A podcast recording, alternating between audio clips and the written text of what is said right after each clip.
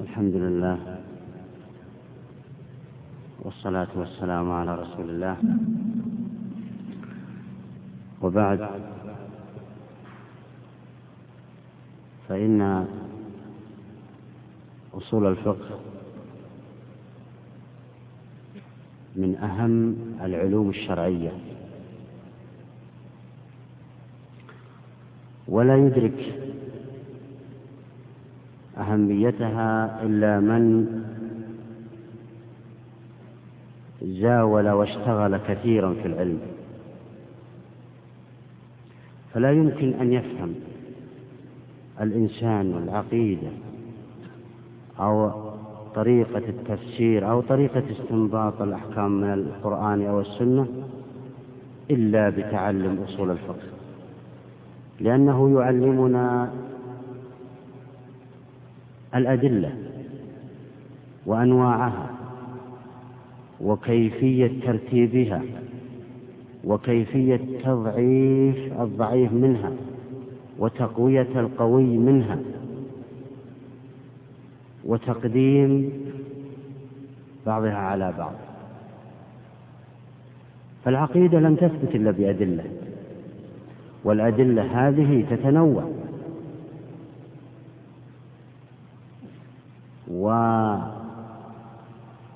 وتتكون إلى أنواع كثيرة. كذلك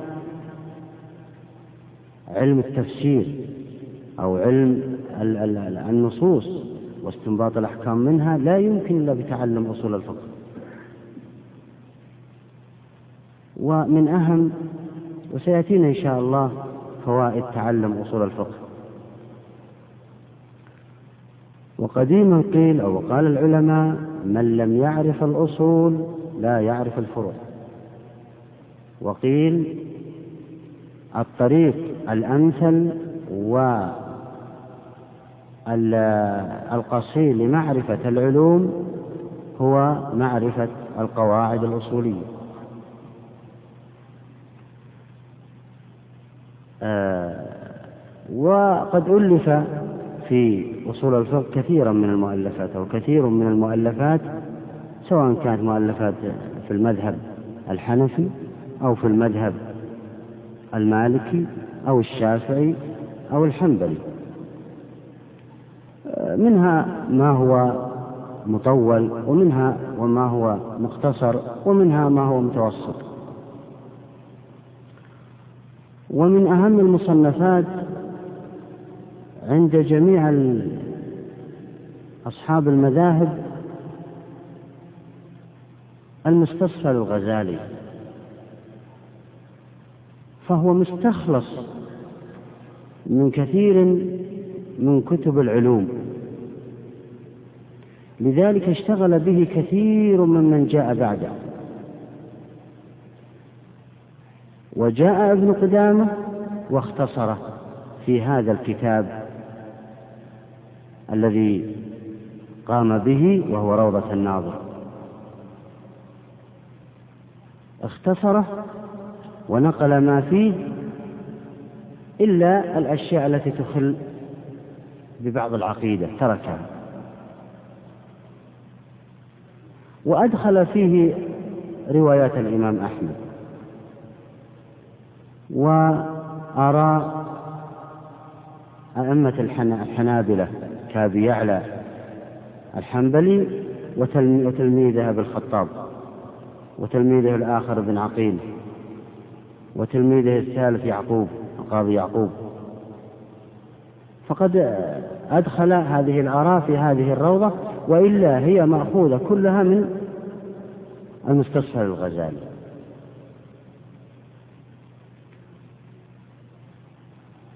فإن قيل أو فإن قال قائل لماذا؟ أو لما سميت بروضة الناظر وجنة المناظر. طبعا هذا الاسم لم يأتي به ابن قدامة آه، كمبتدع من عنده وإنما هناك كتب كثيرة سميت بهذه بهذا الاسم عند الشافعية وعند الحنفية.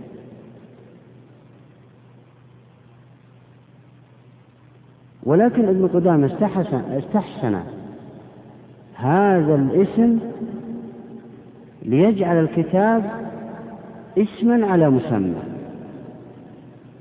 فهو روضة. الروضة معروفة أنها تسر الناظرين ويأخذ الإنسان منها ما شاء من الفوائد إن شاء هو أخذ بنفسه. أو أخذ لبهائمه منها. إن شاء, إن شاء, الجو إن شاء أخذ الجو العليم وإن شاء الراحة النفسية وكلها من هذه الروضة. فشبه هذا الكتاب بتلك الروضة. الإنسان يأخذ منه ما يشاء من القواعد والمناقشات والردود على الآخرين بأسلوب مبني على القواعد وعلى الأسس والطرق العلمية. روضة الناظر الناظر هو المستدل دائما. الناظر هو المستدل الذي يستدل على مسألة ما يريد أن يقوي رأيه. وجنة المناظر المناظر هو الشخص الذي هو الشخص الخصم. الذي يريد أن يرد على أدلة خصمه. بمعنى إذا أراد الشخص أن يرتاح طبعا الجنة ما يرتاح بها الإنسان. آه كليا. إذا أراد أن يرتاح الإنسان ويرد على خصمه بقوة آه ويقنعه بأسلوب فإنه يقرأ هذا الكتاب. فإنه مقنع له. وهو لو دققتم النظر في هذا الاسم لاستفدتم أو لأخذتم أن معناه معنى المقنع للآخرين أو الإقناع. إنما أتى بهذا الأسلوب لجذب انتباه القراء.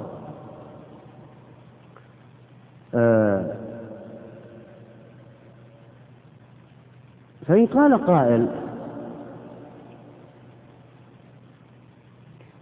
لما اختصر ابن قدامة كتاب المستصفى مع أن عنده نسخ من كتاب العدة لأبي يعلى وكتاب التمهيد لأبي الخطاب وكتاب الواضح لابن عقيل كل هذه كتب حنابلة وكلها متقدمة عليه.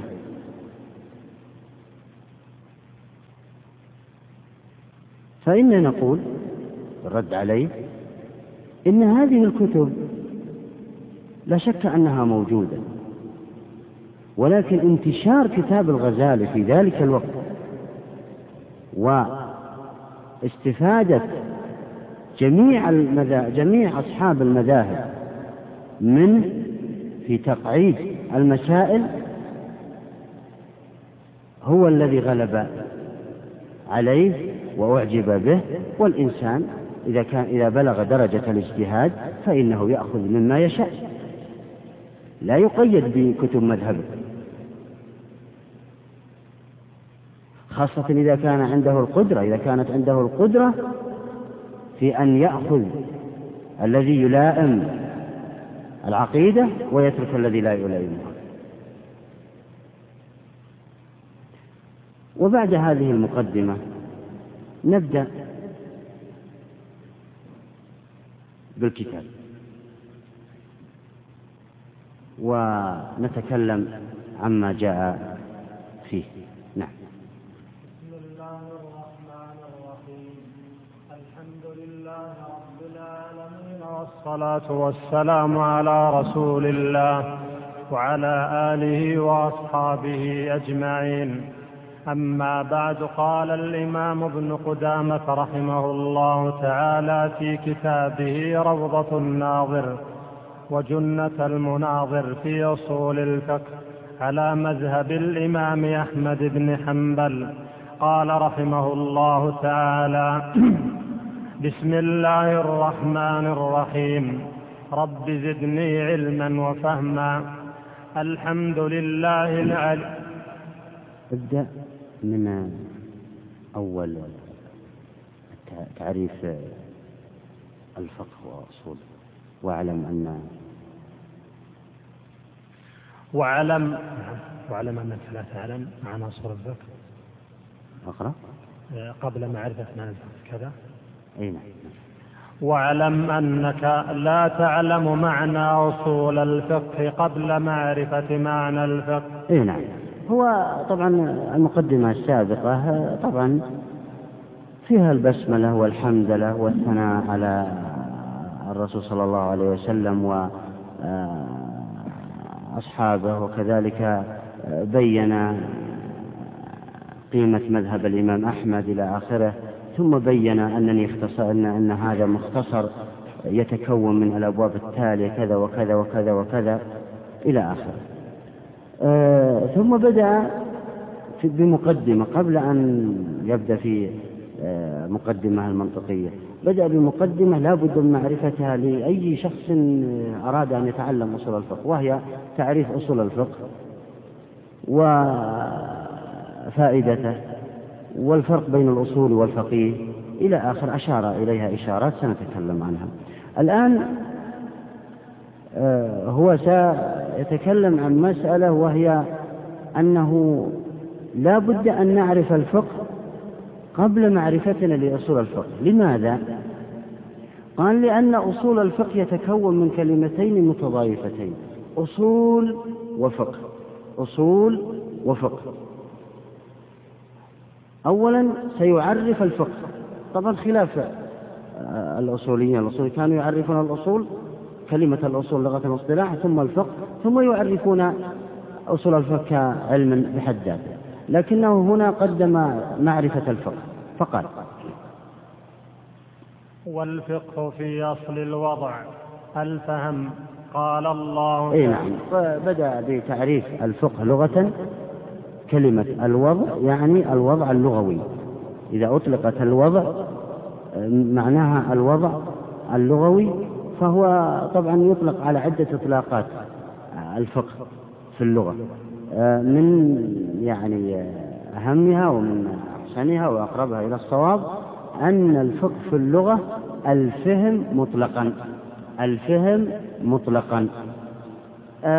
ما معنى لماذا قال مطلقا؟ لأن بعض الأصوليون بعض الأصوليين عرف الفقه بأنه العلم فقط. وبعضهم قال إنه فهم الدقائق فهم الأشياء الدقيقة. وبعضهم قال إن الفقه هو فهم الأفعال دون الأقوال. إلى آخره. لكن ابن قدامة رجح هذا التعريف ويقول إنه الفهم مطلقا سواء كان الشيء المراد فهمه اقوالا أو افعالا أو أي شيء. فالإنسان إذا كان دقيقا فإنه أو أو فقيها فإنه يعرف لماذا فلان فعل هذا دون ذاك لماذا هذا الجدار مائل إلى الجانب الشمالي دون الجنوبي هذا يسمى فقيه عند العرب. كذلك فهم غرض المتكلم من كلامه. هذا يسمى فقيه. آه، المراد أن الفقه هنا لغة آه، هو الفهم في كل شيء. لذلك يقول ودليل ذلك ودليل ذلك كما قال هنا من استقراء أو الدليل هنا الاستقراء والتتبع للنصوص الشرعية الواردة في الكتاب والسنة. فمن الكتاب قال قال الله تعالى إخبارا عن موسى عليه السلام واحلل عقدة من لساني يفقه قولي. نعم. يعني يفهم قولي. يفهم قولي. وهذا آه، دليل على الجانب على جانب وهو فهم آه، غرض المتكلم من كلامه. ثم قال وفي عرف الفقهاء العلم طبعا هناك نصوص أخرى. قال تعالى يا شعيب ما ما نفقه كثيرا مما تقول أي ما نفهم. وهناك آه، أحاديث دلت على هذا دلت على أن الفقه في اللغة يطلق على الفهم مطلقا. وكلمة مطلقا هي رد كما قلت طبعا يقول قائل لماذا لم يقل الفهم فقط؟ هي آه، نقول في الجواب عن ذلك هي رد على من قال إن الفقه لغة يطلق على إدراك الأشياء الدقيقة فقط. الذي يدرك الأشياء الدقيقة فإنه يسمى فقيها. لذلك آه، يقول هذا المعرف وهو أبو إسحاق الشيرازي يقول إن الشعراء في الجاهلية يسمون فقهاء. لماذا؟ لأنهم يصفون وصفا دقيقا ما يحدث في هذه القبيلة. يصفون حركات وسكنات الممدوح أو المذموم. بدقة. يأتي شخص ينظر إلى هذه الماء ينظر إلى هذا الشخص أو هذه القبيلة ما يستطيع أن يفعل مثل فعل. لذلك يسمون يسمون إيش؟ فقهاء. وبعضهم عرف الفقه في اللغة بأنه العلم. الشخص العالم الذي يحفظ الكتاب والسنة إلى آخر يسمى فقيه وإن لم يفهم وهذا غير صحيح. ولكن الصحيح هو الفهم. سواء علم سواء كان حافظا لما فهمه أو لم يكن حافظا. المهم أنه إنه يفهم كل ما يجري حوله سواء كان فعلا أو قولا. الشخص الآن اللي يفهم تصرفات الناس ويفهم هذا الجدار لماذا كان مائلا إلى هنا؟ ولماذا هذا العمود مائل إلى كذا؟ يفهم لماذا؟ ما, ما هي العلة؟ هذا يسمى فقيه. نعم عند العرب طبعا. طبعا يسأل سائل لماذا قدم أو يقدم العلماء التعريف اللغوي على التعريف الاصطلاحي الشرعي؟ الجواب عن ذلك أن التعريف اللغوي أعم. دائما يقدم المؤلفون والمصنفون التعريف اللغوي أو الدليل العقلي أو الدليل العقلي. لماذا يقدمونه؟ لأنه أعم وأشمل. يقر به المسلم وغير المسلم. لذلك يقدمونه. دائما العام أو الشيء الذي يشمل يشمل جميع الأشياء يقدم. ثم بعد ذلك يبدأ بالتخصيص.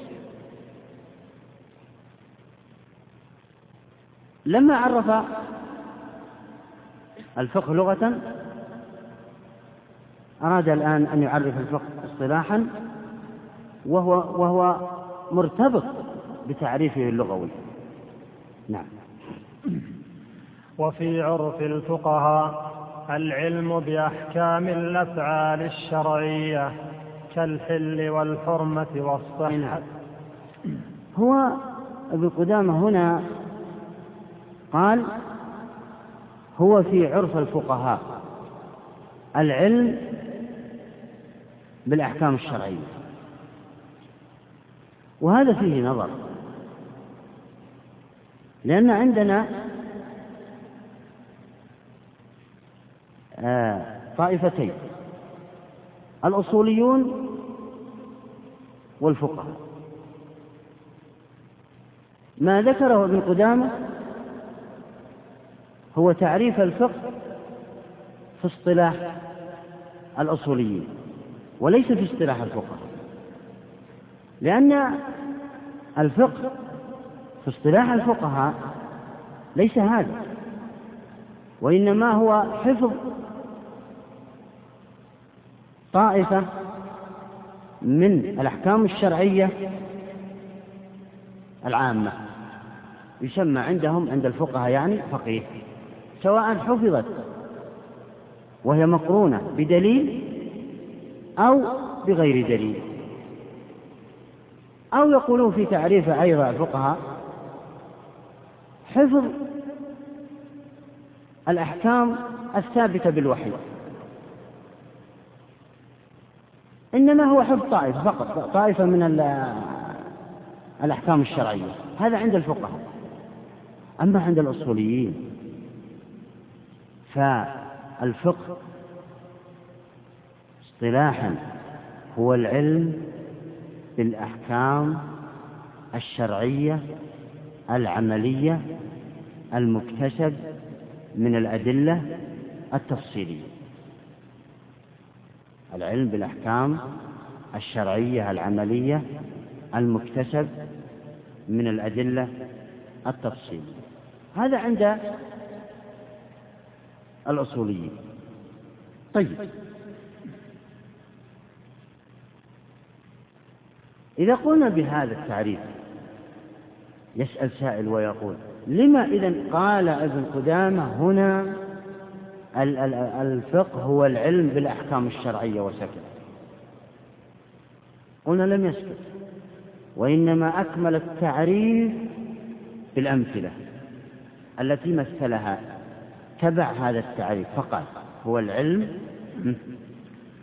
وفي عرف الفقهاء العلم بأحكام الأفعال الشرعية كالحل, كالحل والحرمة والصحة والصحة والفساد ونحوها. هو مثل بأمثلة من الأحكام التكليفية ومن الأحكام الوضعية. الحل والحرمة حلال والحرام من الأمثلة أو من الأحكام التكليفية. أما الصحة والفساد فهي من الأحكام الوضعية وسيأتي إن شاء الله التفصيل تفصيل الكلام فيها. آه، أبين في هذه الأمثلة أن المقصود بالفقه هو العلم بالأحكام الشرعية العملية المكتسبة من الأدلة التفصيلية. بين بهذه الأمثلة. لأن هذه أفراد أحكام أخذت واستنبطت من تلك أو من الأدلة التفصيلية. قبل أن ندخل فيما تكلم عنه ابن قدامة لا بد أن نعرف تعريف الفقه ونعرف ما المقصود بكل لفظة. قال هنا العلم. ما المراد بكلمة العلم؟ العلماء فسروها بأنها الإدراك الشامل للعلم القطعي والعلم الظني. مطلق الإدراك يعني. لأن كلمة العلم لو فسرناها بتفسيرها عند المناطق لكان هو القطع الموافق للواقع. الشيء المقطوع به الموافق للواقع. لكن العلماء أو الجمهور قد تعارفوا واصطلحوا على أنه مطلق إدراك مطلق الإدراك. الشامل للعلم القطعي والعلم الظني. لماذا فعلوا هذا؟ فعلوا هذا للتخلص من اعتراض الباقلاني. الباقلاني هنا وهو شيخ الأصوليين وهو معروف أشعري المذهب آه، في العقيدة ولكنه مالكي المذهب في الفروع وأكثر الأصوليين أخذوا الأصول عنه وعن تحقيقاته وتدقيقاته آه، اعترض. يقول لماذا عرفتم الفقه بأنه العلم؟ مع أن أكثر الأحكام الفقهية مأخوذة أو ثبتت عن طريق الظن ثبتت عن طريق الظن. لذلك يقولون إن الفقه من باب الظنون الفقه من باب الظنون. الأولى يقول أن تعرفوا الفقه بأنه الظن بالأحكام وليس العلم بالأحكام. لذلك لذلك تخلص العلماء من هذا الاعتراض وقالوا إنه مطلق الإدراك الشامل الاحكام الأحكام المأخوذة من من الأدلة القطعية والظنية. إذا أدرك المجتهد هذا الحكم معناه أنه علم به. المراد بالعلم هو الإدراك. طيب يسأل سائل ويقول لماذا كان الفقه من باب الظنون. كيف كان الآن 98% من الأحكام الفقهية كلها ظنية ترى؟ لماذا؟ وهذا أجمع عليه العلماء ترى.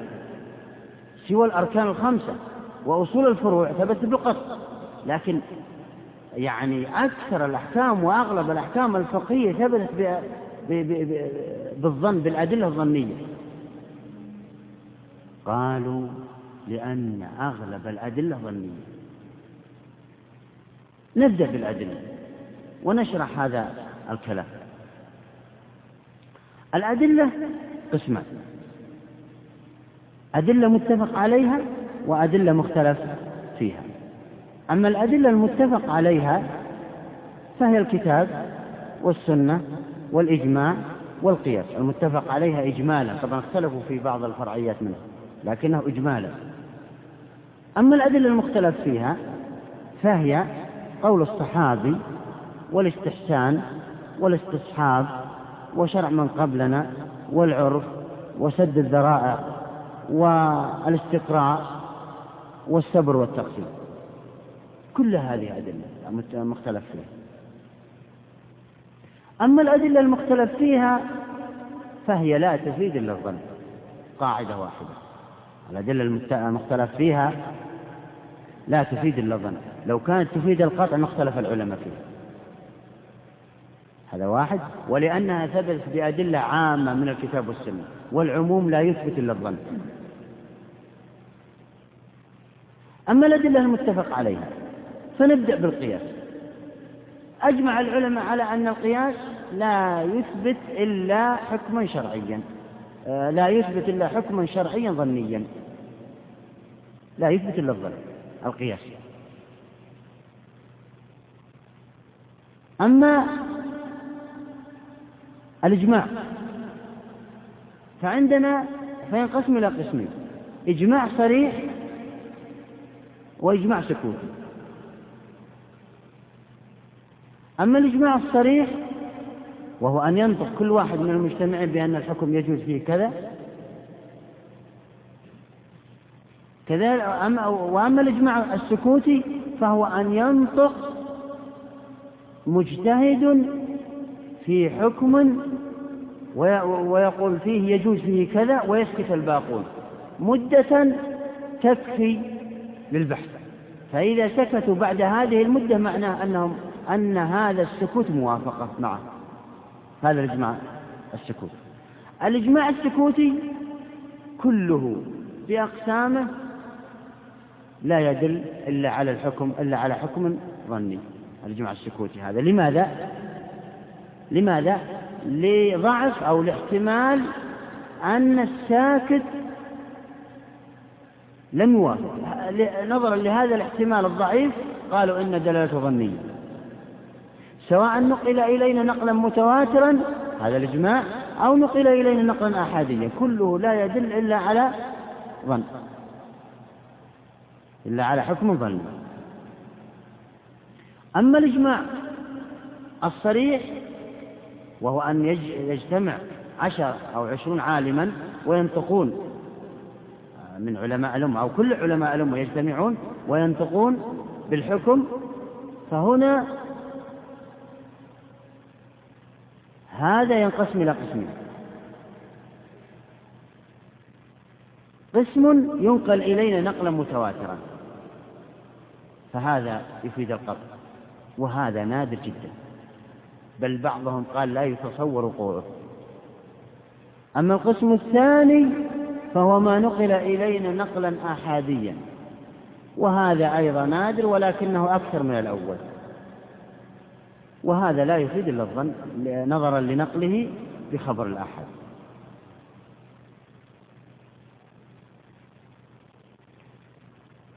أما السنة فتنقسم إلى قسمين عند الجمهور آحاد ومتواتر.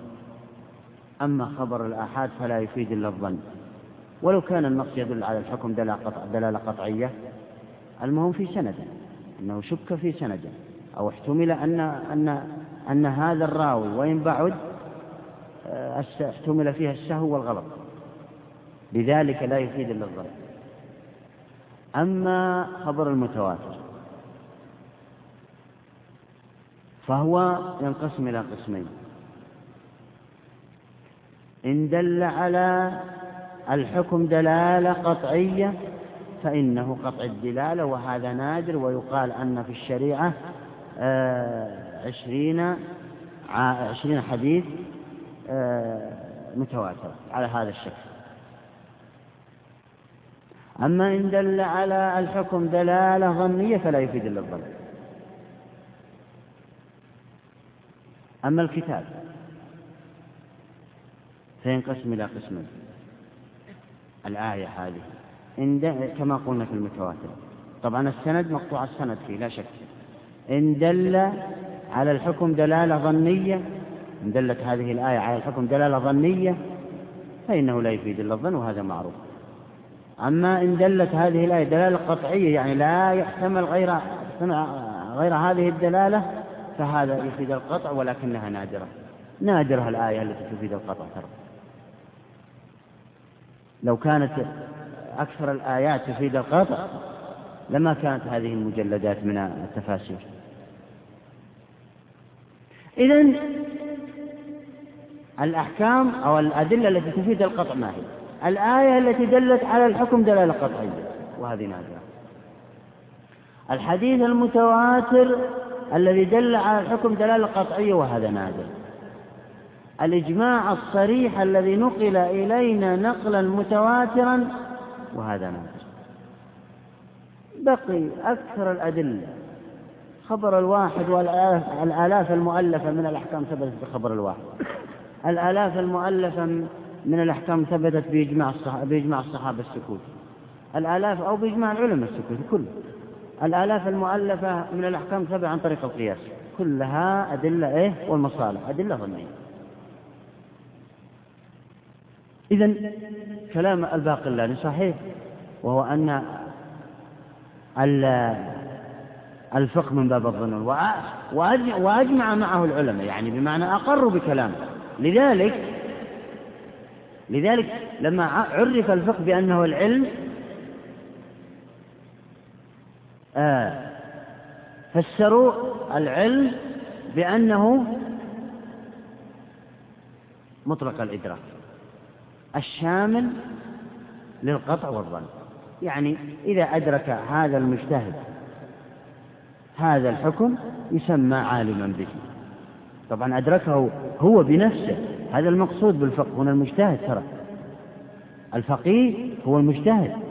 والفقه هنا هو الاجتهاد. وليس الفقه المقصود به أن تحفظ الكتاب والسنة وأن تحفظ آه، ما أثر عن المالكية وعن الحنفية وعن الشافعي وعن الحنابلة وتحفظ هذه الكتب آه، المؤلف ويسمى فقيها. لا يسمى فقيها هذا ترى. عند العلماء لا يسمى الفقيه هو المجتهد هو الذي يستنبط أو عنده القدرة والملكة لاستنباط الأحكام الشرعية للحوادث المتجددة. يستطيع استنباط. وهذا الذي يخاف منه الأعداء أعداء الإسلام.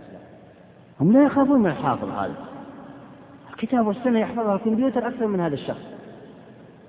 يتعبد بتلاوته لا شك ويكون عالم ويستطيع أن يعلم الناس لا شك. لكن استنباط حكم شرعي لحادثة متجددة. هذا هو الفقيه الصحيح وهذا هو المجتهد. لذلك الأعداء ينفرون وقد نجحوا من تعلم أصول الفقه. ولا تظن أنهم لا يعلمون شيئا. والله أنهم يعلمون كل شيء. ويدققون في هذا. يريدون بالناس أن يحفظوا ما قاله السلف فقط. يدركوا الأدلة يضعفونها ما يضعفونها ما, ما عندهم علم بهذا. لكن العالم وصل الفقه يدرك هذه الأمور. ولماذا لماذا؟ يفرح أعداء الإسلام والفسقة الذين تبعوهم ممن تسمى بالإسلام؟ لماذا يفرحون؟ لأجل أن يثبتوا أن الإسلام قاصر عن حل القضايا المتجددة. وأنه عاجز. طبعا من قال هذه العبارة فقد كفر بالله لأنه بهذا يتهم الله بأنه عاجز وهذا غير صحيح. الإسلام الإسلام قادر على حل القضايا المتجددة. إذا إذا إذا وجد الشخص العارف للأدلة القطعية والظنية فإنه يستطيع أن يستنبط الأحكام الشرعية من أدلة من الآية أو الحديث للحوادث المتجددة. إذا هذا هو المجتهد المراد وهذا هو الفقه. إذا الفقه هو العلم بالأحكام. لاحظ كلمة المكتسب. يعني يجب أن يكون هذا المجتهد هو الذي اكتسب هذه الأحكام ولم يحفظها. كل يحفظ.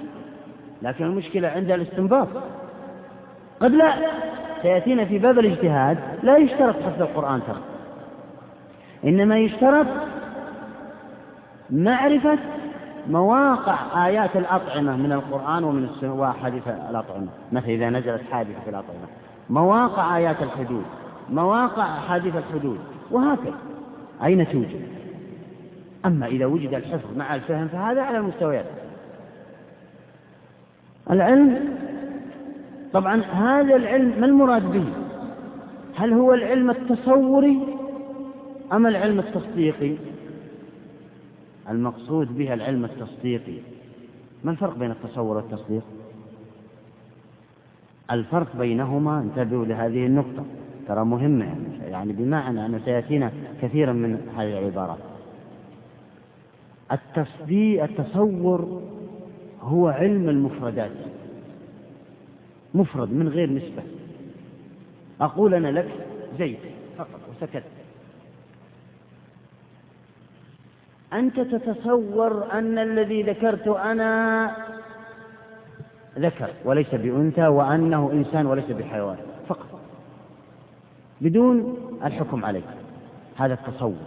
أما التصديق وهو الذي نتكلم عنه وهو الذي يكون في الأحكام الشرعية أن تذكر الشخص والنسبة وتضيف إليه شيء. فتقول زيد كاتب. زيد كاتب. هنا نسبت إليه أنا الكتاب. أنت أيها السامع تتأكد هل كلامي صحيح أن زيد كاتب ولا غير صحيح؟ إما أن أكون صادق إذا تأكدت وتبينت أو أكون كاذب. كذلك الحكم الشرعي إذا قلت هذا واجب. هذا واجب. تتأكد هل هو صحيح واجب؟ هل في أدلة توجبه؟ هل, هل الأمر مطلق آه لم يصرف عن آه الوجوب؟ أم لا؟ كذلك هنا زيد كاذب. لكن السؤال إذا كان الكلام الذي أقوله أنا وهذه النسبة يحتمل الصدق والكذب لماذا سمي التصديق؟ لماذا لم يسمى التصديق والتكليف؟ نقول لأن الأصل هو الصدق. غلب التصديق عليه لأن الأصل في الكلام الصدق. الكاذب نادر والنادر لا حكم له. فهنا هذا العلم المقصود به التصديق وليس التصور ترى يعني ليس المقصود العلم بالأحكام بأن, بأن الأحكام التكليفية خمسة الوجوب والندب والكراهة والإباحة والحرام. أو الأحكام الوضعية أنها الشروط والموانع والأسباب والصحة والفساد والعزيمة والرخصة والأداء والقضاء إلى آخره. أو أن الواجب ما يثاب على فعله. ويعاقب على تركه. ليش المقصود هذا ترى؟ المقصود هذا التصديق أيضا يعني نسبة إلى غيره بمعنى أن هذا الفعل واجب أو محرم. نسبت إليه. لذلك يقولون المراد من العلم هنا التصديق وليس التصور. التصور هو التعريفات فقط. تتصور ما هو الواجب؟ تتصور ما هو ما هي الصحة مثلا والفساد؟ وهكذا. لا شك أن التصور مطلوب لكن لا يكفي عن التصديق العلم بالأحكام. نعم. الأحكام جمع حكم والحكم هو يطلق على عدة إطلاقات. فعندنا حكم شرعي.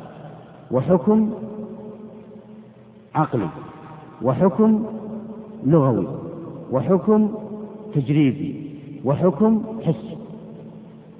هذه أحكام سمع الحكم الشرعي هو ما صدر عن الشارع وهو خطاب الله المتعلق بفعل بأفعال المكلفين اقتضاء أو تخييرا أو وضعا. هذا الحكم الشرعي.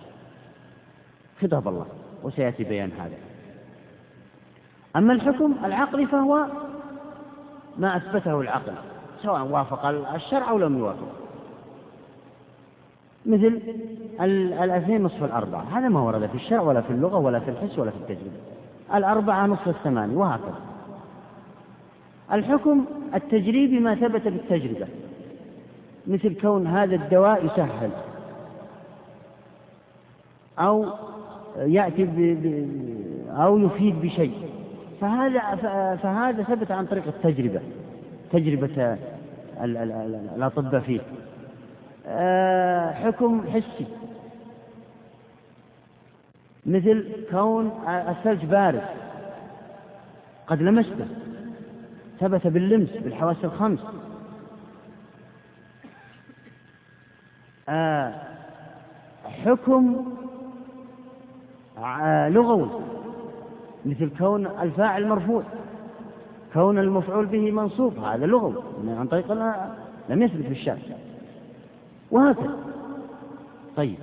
إذا كلمة الحكم عامة وشاملة لهذه الأمور. لذلك عرفوا الحكم بأنه إسناد أمر إلى آخر.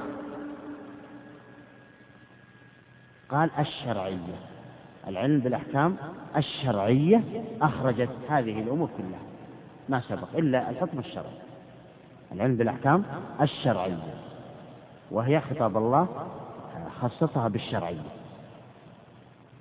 خطاب الله المتعلق بأفعال المكلفين اقتضاء أو تخييرا أو خطاب الله أو نقول العلم بالأحكام الشرعية العملية. العملية من القصد هي أعمال الجوارح. هي أعمال الجوارح. كالصلاة والصوم والحج وغير ذلك والمعاملات كلها. إذا أصول الفقه ترى يدخل في الفقه. أصول الفقه ليس له صلة بأصول الدين. قاعدة معروفة. أصول الفقه علم فرعي. لذلك يخص الجوارح يخص الأعمال يخص ما يعمل. آه، أدخل أيضا جميع الأعمال سواء كانت أعمال جوارح أو أعمال قلوب. وأخرجت العقيدة العملية العقيدة بين العبد وبين ربه ليس فيها عمل. يجلس عندك الواحد وهو أشعري أو معتزلي إذا كان ذكيا والله لو تجالسه مئة سنة لا تعلم عن شيء. لأنه ليس عمل بينه وبين ربه. أما أعمال الجواء أعمال القلوب فهي تدخل أيضا. لذلك الفقهاء تكلموا عن وجوب الإخلاص وهو قلبي. الإرادة النية.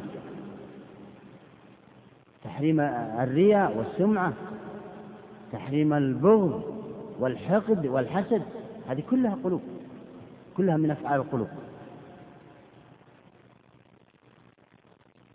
فإن قال قائل كما قال الأسنوي لماذا أخرجتم علم العقيدة وأدخلتم أعمال القلوب؟ مع أنها كلها أمور قلبية لا يعلم عنها. هو يقول أشرح لكم كلامه يقول إن الحسد والحقد وكون هذا حاسد أو حاقد أو مبغض أو مخلص أو غير مخلص لا يعلم عنه. مثل العقيدة. كيف أدخلتم هذه الأمور وأخرجتم العقيدة؟ هذا ليس بصحيح. بل يقول إن العملية يدخل فيها أعمال الجوارح فقط أما أعمال القلوب فلا تدخل. الجمهور أجابوا عن ذلك وقالوا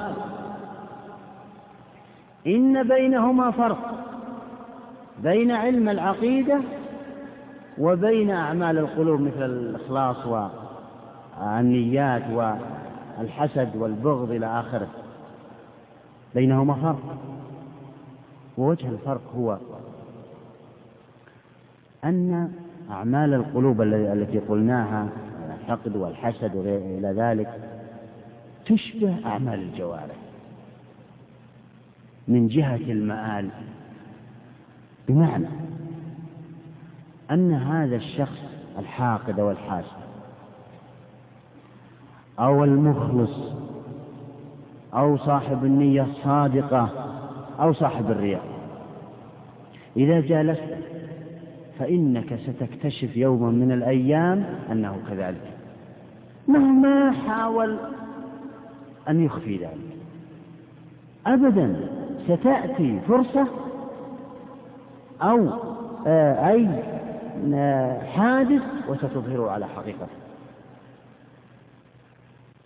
أما صاحب العقيدة صاحب العقيدة عقيدة البدع مثلا إذا كان ذكيا فإنه لن يظهر ذلك. والله لو تصاحبه سنوات وسنوات. حتى قال بعض العلماء كان لنا كان لنا جالسون في في بغداد ونجلس معهم ونقوم ونقعد معهم ونسافر معهم ولم نعلم أنهم كذا وكذا حتى وجدنا لهم كتابات لما توفوا أنهم كذا أو أنهم كذا. لذلك أنا الآن هذا يدل أو فيه قياس شبه. ما هو قياس الشبه أو غلبة الأشباه؟ أصح هذا الاسم. هو أن يتردد فرع بين أصلين. نلحقه أن يتفرع بين أصلين. نلحقه بأكثرهما شبها له. فالأسنوي ألحق أعمال القلوب بإيه؟ بإيش؟ بالعقيدة يقول هي أكثر شبه فيها لأن ما هو الجامع؟ الجامع أن كلها قلبية لا, لا تظهر أما الجمهور فقالوا لا إن الأعمال القلبية هذه تلحق أو أو تشبه أكثر أعمال الجوارح إذا نظرنا إلى المعاني هذه العملية العملية العلم بالأحكام الشرعية العملية المكتسب. هذا العلم يجب أن يكتسب. المكتسب وصف للعلم ترى. ما معنى مكتسب؟ يعني بمعنى أنه يثبت من جهد ذلك المجتهد ذلك الفقيه. هو الذي استنبط الحكم الشرعي لتلك الحادثة. لم يأخذه عن مجتهد آخر أو حفظ ما قاله أو فقه الحنابلة فقه الشافعية فقه الحنفية فقه المالكية. ما حفظ. هو علم بها أو علم ببعض لكنه عنده الملكة والقدرة على استنباط الأحكام بنفسه أيضا. هذا مكتسب.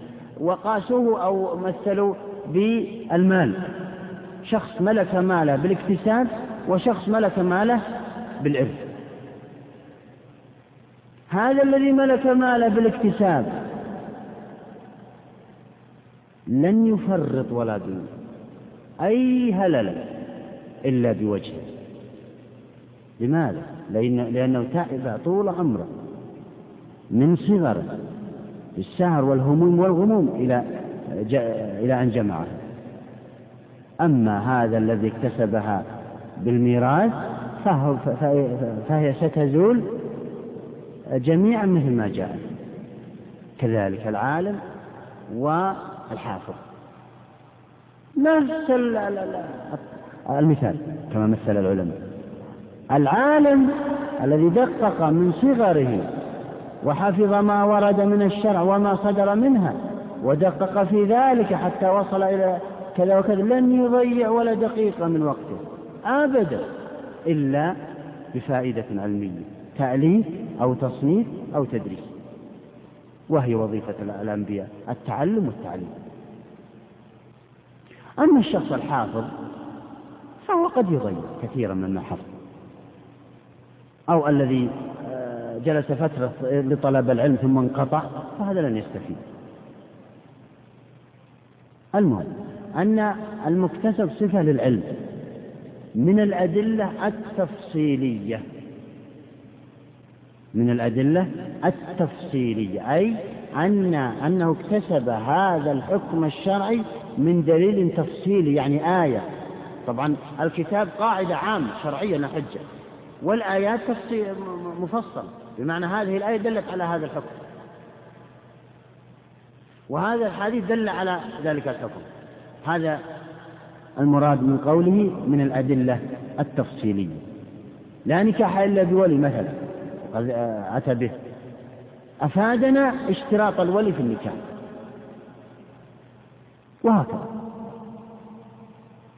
استنبط هذا المجتهد أنه يشترط الولي في النكاح. من هذا النص. طبعا استنباط له طرق وهي دلالة اللفظ. لا نكاح إلا بولي. ما معنى هذا؟ أي قصر النكاح الصحيح في الولي. هذا الذي قاله الجمهور. أما الحنفية لا يشترطون لأن ثبت لهم آه، أحاديث أخرى عارضت هذا الحديث وسيأتينا الكلام عنه. نعم. هذا هو تعريف الفقه. وطبعا مثل هذه الأمور والاحترازات آه، باب ندخل به إلى معرفة ما سيأتي إن شاء الله. نعم. نعم. ونعم آه، الأسئلة ينبغي أن تكون آه، أثناء الدرس. حتى لا نتعدى أي يعني فقرة أو جزئية إلا ونحن قد هضمناها. لأن الدروس ستستمر إن شاء الله إلى أن ينتهي هذا الكتاب. لا داعي لأن تكون الأسئلة في آخر الدرس تكون كمحاضرة أو غير ذلك نعم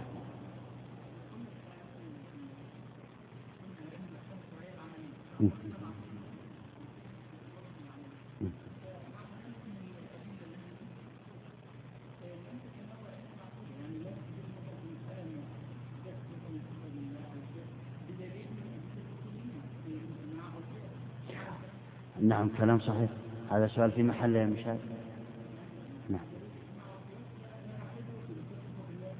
لا شك لا يجوز القياس في في العقيدة في أصول الدين أبدا. لا بل يجوز الإجماع لكن لحظة خلك معي. أه لا العملية قلنا تخرج العقيدة. لماذا أخرجنا العقيدة؟ هذا مذهب أهل السنة والجماعة. أما مذهب الأشاعرة فإنهم لا يخرجون العقيدة وهناك بعض الرسائل التي صنفت باسم أثر مذهب الأشاعرة على قواعدهم الأصولية أو بالعكس أثر القواعد الأصولية على عقيدة الأشعرية. لكن قالوا هذا لئلا قالوا العملية لإخراج العقيدة عندنا. لئلا آه، نستعمل أكثر الأدلة في أصول الفقه بالعقيدة لذلك نفى العلماء أن يثبت القياس في العقيدة. إذ لو أثبت القياس في العقيدة للعلم بالحكم لا جرنا إلى أمور أخرى لا تحمد عقباه. لكن لا يمنع أن نستفيد من قواعد أصولية بإثبات بعض الأدلة في العقيدة. لا شك. خبر الواحد مثلا. الإجماع. دلالة الألفاظ. من هذه الأدلة الكثيرة التي أثبتت الأسماء والصفات. لا بد من معرفتها لا بد من آه، الدلالة عليها لكن ليس مثل الفروض. بل نستدل بالقواعد الأصولية القطعية على إثبات العقيدة. وهذه قليلة ترى. أما الفروع الفقهية فهي تثبت بالقواعد الأصولية الظنية. والقطعية معا نحن لما أخرجنا العقيدة تنزيها لها بأن لا تثبت بالأدلة الظنية. طبعا الدليل الظني المثبت لمسألة من مسائل العقيدة هو مقارب ترى للقطعي بمعنى يوجد توجد فيه قرائن اقتربت إلى القطع أو المشهور عند الحنفية. هذا الذي جعل وسؤال الشيخ في مكانه إن شاء الله. اسألوا. أحيانا الإنسان يترك بعض الأمور للعلم بها أو أنه غفل عنها وسهى.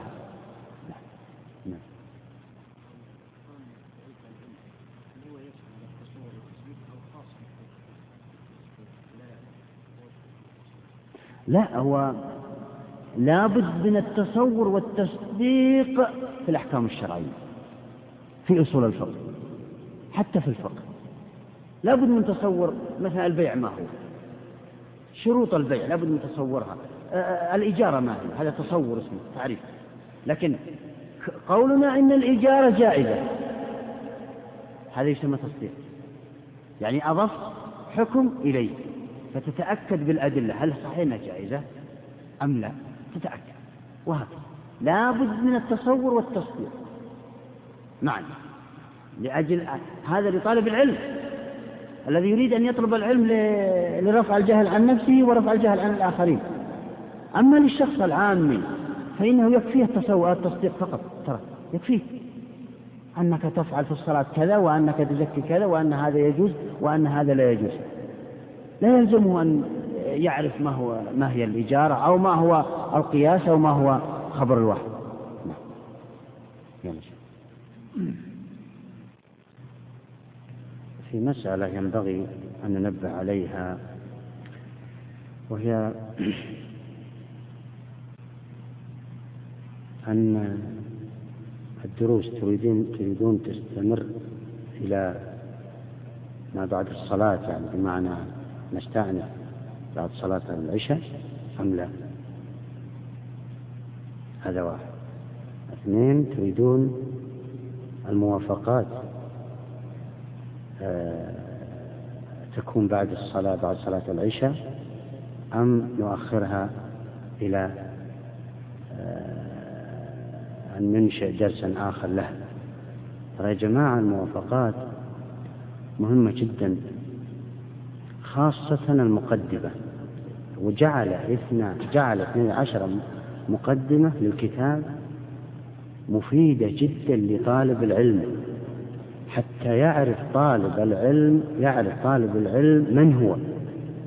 لماذا يطلب العلم؟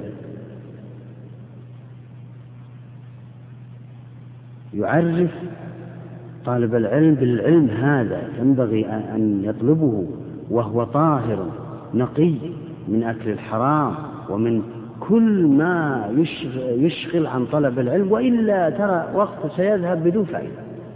لا يضيع وقت. هكذا بين في هذه المقدمة. ما الذي تريدون يعني؟ ما الذي يعني نعم شيء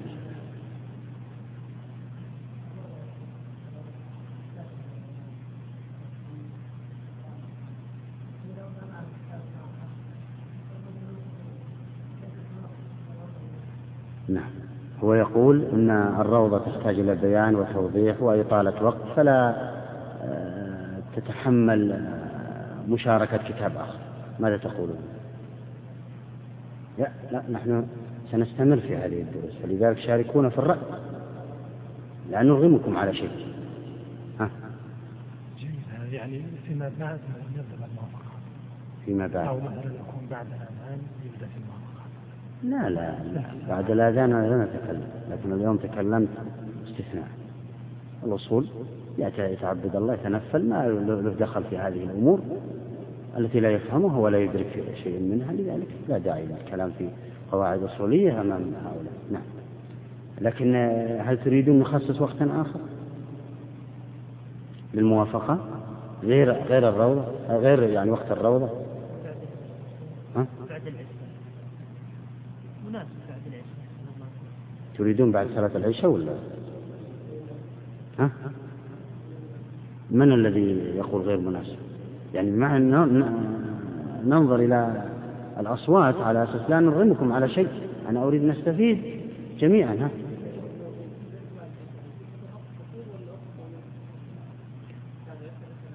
يعني قدر بعد المغرب. نعم. لا مجيء قريب. إذا أجل نختصر على أنا رأيتكم مترددين. بعد المغرب اليوم يعني الروضة ودائما ونحدد وقتا آخر يكون الموافقات له لوحده. موافقات يريد ترى قواعد هذا الموافقات مصنفه. الشاطبي جاء في العصر الثامن. وقد راقب ودقق واستقرأ كل ما كتب ما كتبه الأصوليون السابقون الفقهاء والمفسرون والمحدثون. فوضع زبدة ما قالوه وأتى بأشياء يمكن تكون جديدة هي ليست جديدة بالنسبة للفاهم للأصول والفقه إنما هو أتى بتعبيرات جديدة وجمع لكم الزبدة. فإن شاء الله سنحدد وقتا آخر غير وقت الروضة للموافقات لا لا لا لن يرجع. إيه نعم.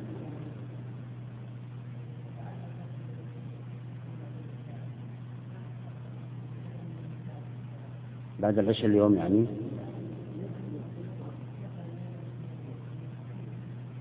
بعد صلاة عشاء يعني. على كل حال أنا أرى أجمع أو يغلب عليكم أو الغالب منكم إذا قالوا شيئا نمشي عليه. أما أننا نأتي ب أو نطبق أو نمتثل لشخص أو شخصين يعني مشكلة. نعم. تفاهم نعم. تفاهم واخبروا خلاص. إذا نختتم نضع موقف نختتم هذا الدرس. أحد له سؤال قبل. نعم.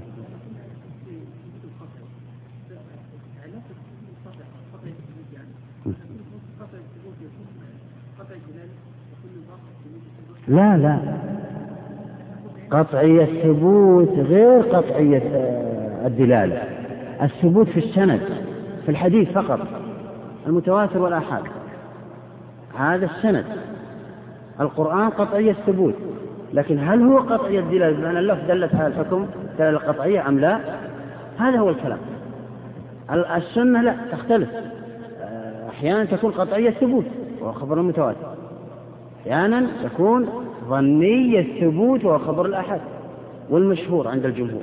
أما المشهور عند الحنفية فهو قطعي الثبوت مثل المتواتر عند الحنفية. فقطعي الثبوت غير قطعي الدلالة. قطعي الدلالة مأخوذ من دلالة اللفظ على الحكم.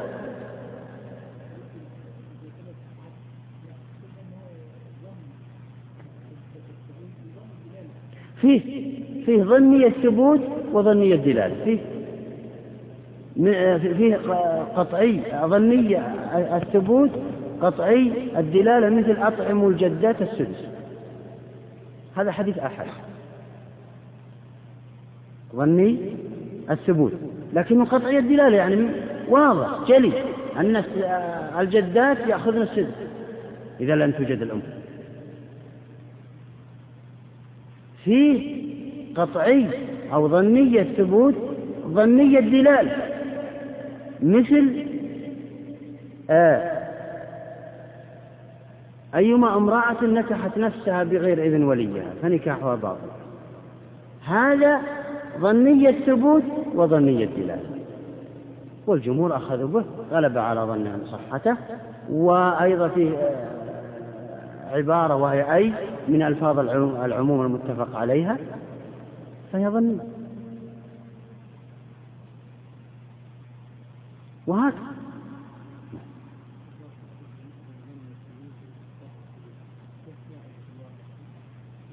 ظني إيش؟ ظني الثبوت وق... لا ظني الثبوت وقطع الدلالة.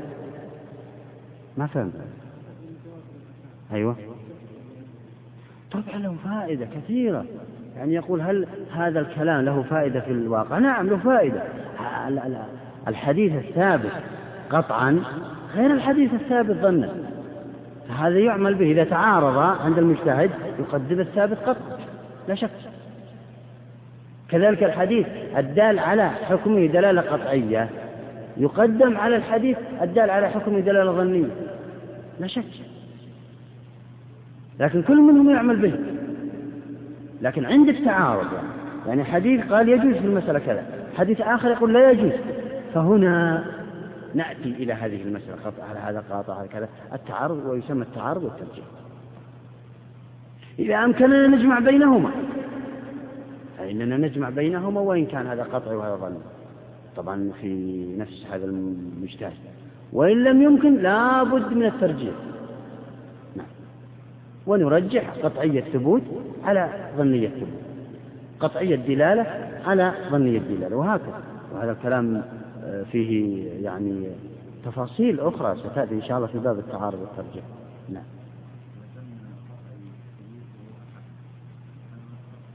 قطعية ثبوت وهو أحد. لا يمكن. خبر الآحاد دائما ظنية ثبوت. قاعدة معروفة. ها إنما الأعمال بالنية هذا مشهور. هذا يعتبر من الأحاديث المشهورة آه الذي وصلت إلى يعني درجة التواتر. وقد تلقته الأمة بالقبول وله له يعني طرق أخرى قوته. ما يسمى خبر آحاد لوحده. فالأحاديث تختلف ولو دققنا في كتاب حديث آه، كامل آه، بينا ما هو قطعية الثبوت ودائما خبر الواحد هذا ظني الثبوت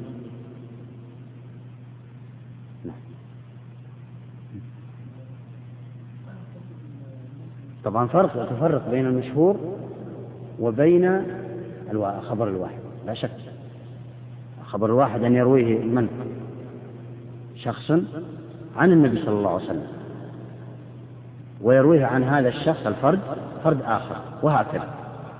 أما المشهور لا يرويه عن النبي صلى الله عليه وسلم شخص ثم يرويه عن هذا الشخص أشخاص فيشتهر بينهم.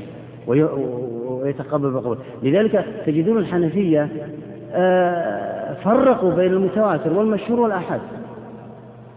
فقالوا إن الآحاد يفيد حكم ظنيا والمشهور والمتواتر يفيد حكم قطعي. أما الجمهور قالوا لا لا نفرق بين المشهور والآحاد. وفي هذا الكلام وفي هذا كلام طويل سيأتينا إن شاء الله في باب السنة من كتاب هذا. نعم.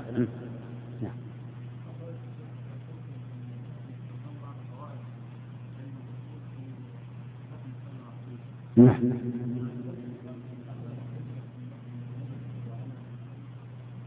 لا شك. يعني مثلا هذا الحديث أليس فيه ألفاظ؟ الحديث الذي يقوله النبي صلى الله عليه وسلم يتلفظ به. أليس فيه ألفاظ أو, أو الآية؟ فيها لفظ. اللفظ هل هو عام أو خاص؟ هل هو مطلق أو مقيد؟ هل هو مجمل أو مبين؟ هل هو حقيقة أو مجاز لمن قال بأن في القرآن مجاز مثلا؟ هل هو مجمل أو مبين؟ هل هو أمر أو نهي؟ هل هو إلى آخره هذه الموضوعات توسع فيها الأصوليون ودرسوها ودققوا فيها ولكل باب من الأبواب يعني شروط ومواصفات وقيود. لابد منه لابد. لن يستطيع أحد أن يفسر القرآن أو يشرح الأحاديث إلا بأصول الفقه بمعرفة القواعد الأصولية. لأن هذا اللفظ هل هو عام أو خاص؟ ما هي صيغة العموم مثلا؟ إذا كان خاص ما, ما هو المخصص؟ هل هو متصل أو منفصل؟ هل المخصص من الكتاب والسنة والإجماع أو غير ذلك. هل المخصص الاستثناء أو الغاية والسوء إلى آخره؟ لا بد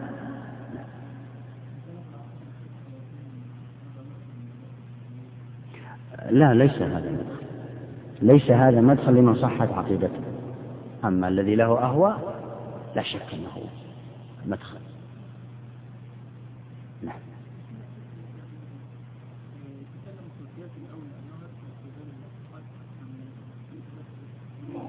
القياس الأولى.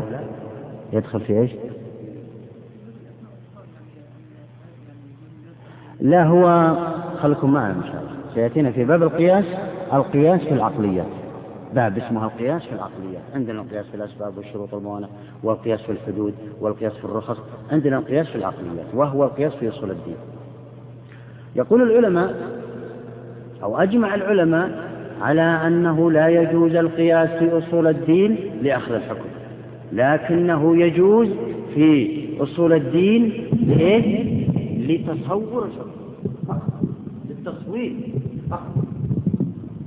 أما أما أخذ الحكم فلا يجوز إلا في الفروع معي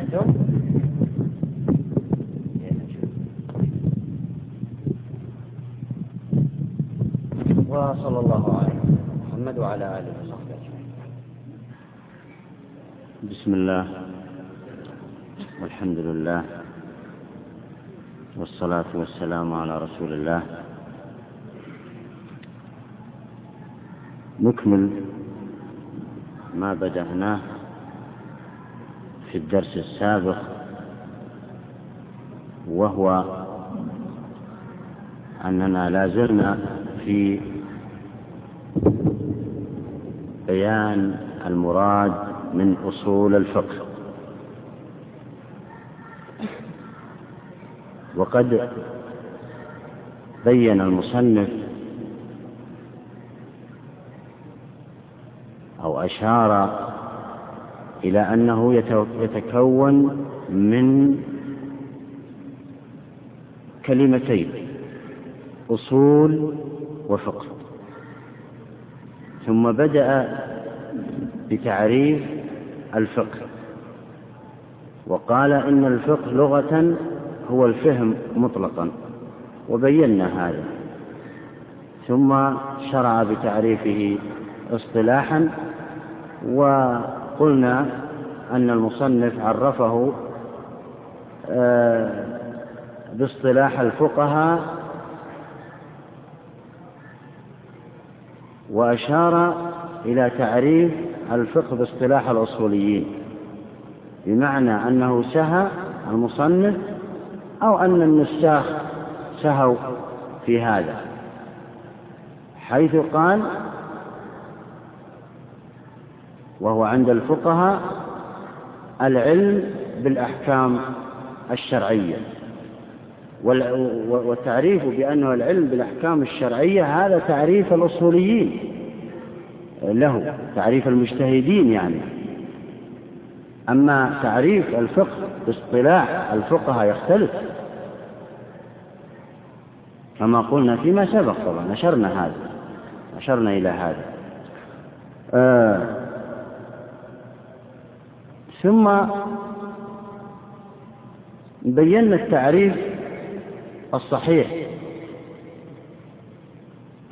للفقه وهو العلم بالأحكام الشرعية العملية المكتسب من الأدلة التفصيلية. وبينا هذا التعريف كلمة كلمة. وإشارة إلى سؤال إلى سؤال سائل فيما سبق حيث قلنا إن كلمة العملية تخرج العقيدة لأنها علمية وليست عملية. فسأل وقال لماذا أخرجنا العقيدة مع أن أصول الفقه يعم الأدلة أو أدلة العقيدة وأدلة أصول الفقه وأدلة الفقه يعني أدلة الأصول وأدلة الفروع. والجواب عن ذلك تصحيحا لما سبق أن هذا في تعريف الفقه العملي. أما تعريف أصول الفقه كما سيأتي فهو يشمل أيضا أدلة العقيدة. لأن العقيدة تسمى الفقه الأكبر كما سماها أبو حنيفة. وهذا لا يتناقض مع قولنا في الأول أن أصول الفقه لا يستغني عنه أحد. سواء كان المتخصص في العقيدة أو المتخصص في التفسير أو الحديث أو أي علم من العلوم. لأنه يعلم الإنسان كيف يتعامل مع هذه الأدلة كيف يقدم دليلا على دليل كيف يضعف الدليل كيف يقويه. كيف يقنع الخصم بوجهة نظره إقناعا مبنيا على أسس وقواعد؟ لا ادعاء وتحكم وزعم بل يكون استدلاله مبني على قواعد وأسس ومناهج يقتنع بها ذلك الخصم. نعم. نعم. على أي نقطة بسم الله الرحمن الرحيم. الحمد لله رب العالمين والصلاة والسلام على رسول الله وعلى آله وأصحابه أجمعين. قال ابن قدامة رحمه الله تعالى في كتابه الروضة فلا يطلق اسم الفقيه على متكلم ولا محدث ولا مفسر ولا نحوي. إي نعم. هذا تفريع عن تعريفه للفقه وهو قول العلم بالأحكام الشرعية العملية. بمعنى أن الفقه يختلف عن النحو. وعلم الكلام وعلم التفسير وعلم الحديث. ترى علم الحديث ليس كما يفعل الآن بالأحاديث أنه يشرع الحديث ويبين ما يدل عليه الحديث من الأحكام الفقهية. هذا ليس علم حديث هذا علم فقه. تفقه الأحكام من تلك النصوص. علم الحديث يختلف. علم الحديث يخص كيف ثبت هذا الحديث. كيف كان قويا وصحيحا أو غير ذلك. من هم رجال الحديث؟ ما هي روايات الحديث؟ هل هذه الرواية الزائدة على نص الحديث تقبل أو لا تقبل؟ إلى آخره. هذا هو علم الحديث. كذلك علم التفسير. يخص الناسخ والمنسوخ من الآيات والمحكم والمتشابه منها وغير ذلك. والقراءة الشاذة من المتواترة من السبعة أو العشرة وإثباتها وطرق إثبات هذا علم التفسير. ليس علم التفسير هو أنه إيه؟ استنباط الأحكام من تلك الآية. هذا علم فقه تفقه هذا اللفظ أو تفقه هذا في هذه الألفاظ وعلم كيف كيف دلت على هذا الحكم. لذلك النحاة لا يدخلون لا يكونوا فقهاء في علم الشريعة ولا علماء التفسير بالمصطلح الذي قلناه ولا الحديث حتى أن بعض المحدثين. تجده يروي الحديث عن عشرة طرق أو أكثر عن فلان عن فلان إلى آخره. لكن لو سئل عن معنى هذه الكلمة في المتن أو ما تدل عليه هذه الكلمة لما استطاع. وقد خدموا هذا العلم خدمة عظيمة. لإثبات هذا الحديث أو ذاك. لأنه لولاهم ما استطاع الفقهاء أن يستنبطوا حكما شرعيا من حديث واحد. لماذا؟ لأنهم يشكون هل هو ثابت أو غير ثابت. فهم خدموا خدمة عظيمة خدموا الأصول. لذلك يسمى علم الحديث علم أصول وعلم التفسير وعلم العقيدة. لذلك إطلاق كلمة الأصول على أصول الفقه غلط. لا يقال علم الأصول يقال علم أصول الفقه ممكن وهذا الصحيح. أما علم الأصول هل هنا عهدية تذهب إلى علم أصول الدين التفسير والحديث والعقيدة؟ نعم. وأصول الفقه أدلته الدالة عليه نعم بعدما انتهى من تعريف الفقه. الفقه لغة واصطلاحا لم يعرفنا الأصول لغة واصطلاحا. إنما شرع بتعريف الأصول أصول الفقه كعلم بحد ذاته. ولا بد من بيان علم الأصول أولا. أو, أو, أو, أو كلمة أصول. لغة واصطلاحا حتى نعرف الكلمتين المتضايفتين أصول وفقه ثم بعد ذلك ننظر ماذا قال ابن قدامة في تعريف أصول الفقه. فالأصول لغة فالأصول جمع أصل. والأصل هو ما ينبني عليه غيره. سواء كان حسيا أو معنويا. مثال الحسي هذه هذا المبنى قد أقيم على قواعد. هذا حسي ندركه بالحواس بأحد الحواس الخمس. وهو البصر واللمس.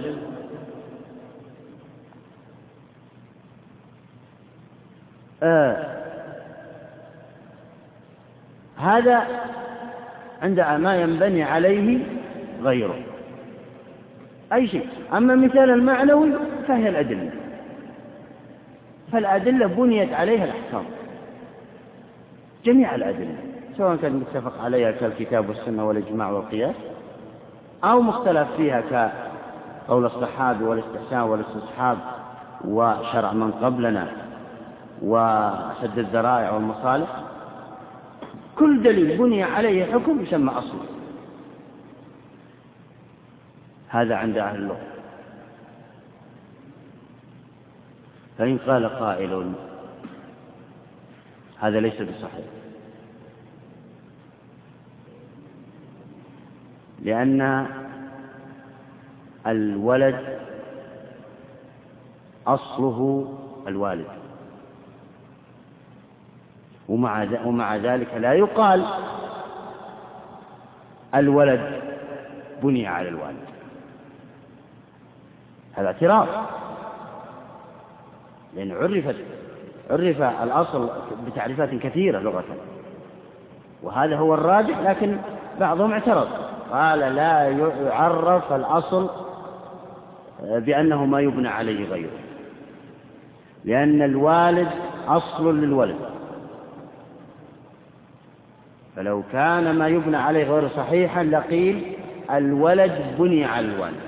وهذا لم يرد عن العرب. الجواب يقال في ذلك بل ورد عن العرب أن أنهم قالوا هذا الولد مبني على الوالد. بمعنى أن كل شكل وتصرفاته جاءت كوالده. فيكون تعريفنا صحيح. إذا تعارض نقلان عن أهل اللغة في هذا. لكن ما قلناه هو الراجح لأن أهل اللغة رجحوه لأن التعريف لغوي. أما تعريف الأصل اصطلاحا فهو الدليل. يقال أصل المسح على الخفين السنة. أي دليل ثبوت جواز المسح من السنة. كذلك كل دليل يقال له إن الدليل هو الأصل. وقد وقد كرروا هذه العبارة الفقهاء وأصل ذلك ثبت بكذا وكذا وكذا من الأدلة بالكتاب والسنة والإجماع والقياس إلى آخره.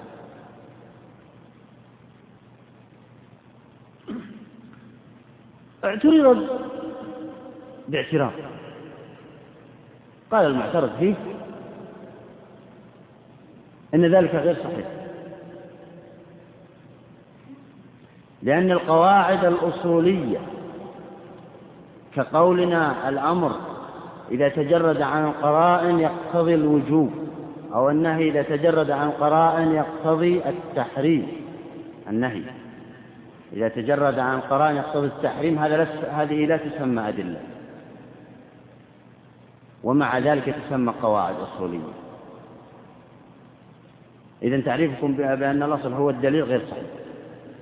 والصحيح أن نقول إن الأصل في الاصطلاح هو ما ينبني عليه غيره. سواء كان دليلا من الأدلة المتفق عليها أو المختلف فيها أو قاعدة أصولية. يجاب عن ذلك ويقال هذا غير صحيح. بدليل الاستقراء لكتب الفقهاء حيث بعد الاستقراء والتتبع لكتبهم وجدناهم أنهم يقولون ودليلنا أن الأمر المطلق يقتضي الوجوب. وهذا يتكرر في كتب في الكتب المطولة خاصة كالمغني عند الحنابلة وكالبناية على الهداية عند الحنفية وكالمجموع عند الشافعي وكالذخيرة عند المالكي الكتب المطولة الدقيقة في هذه الأمور تذكر مثل هذه الأمور.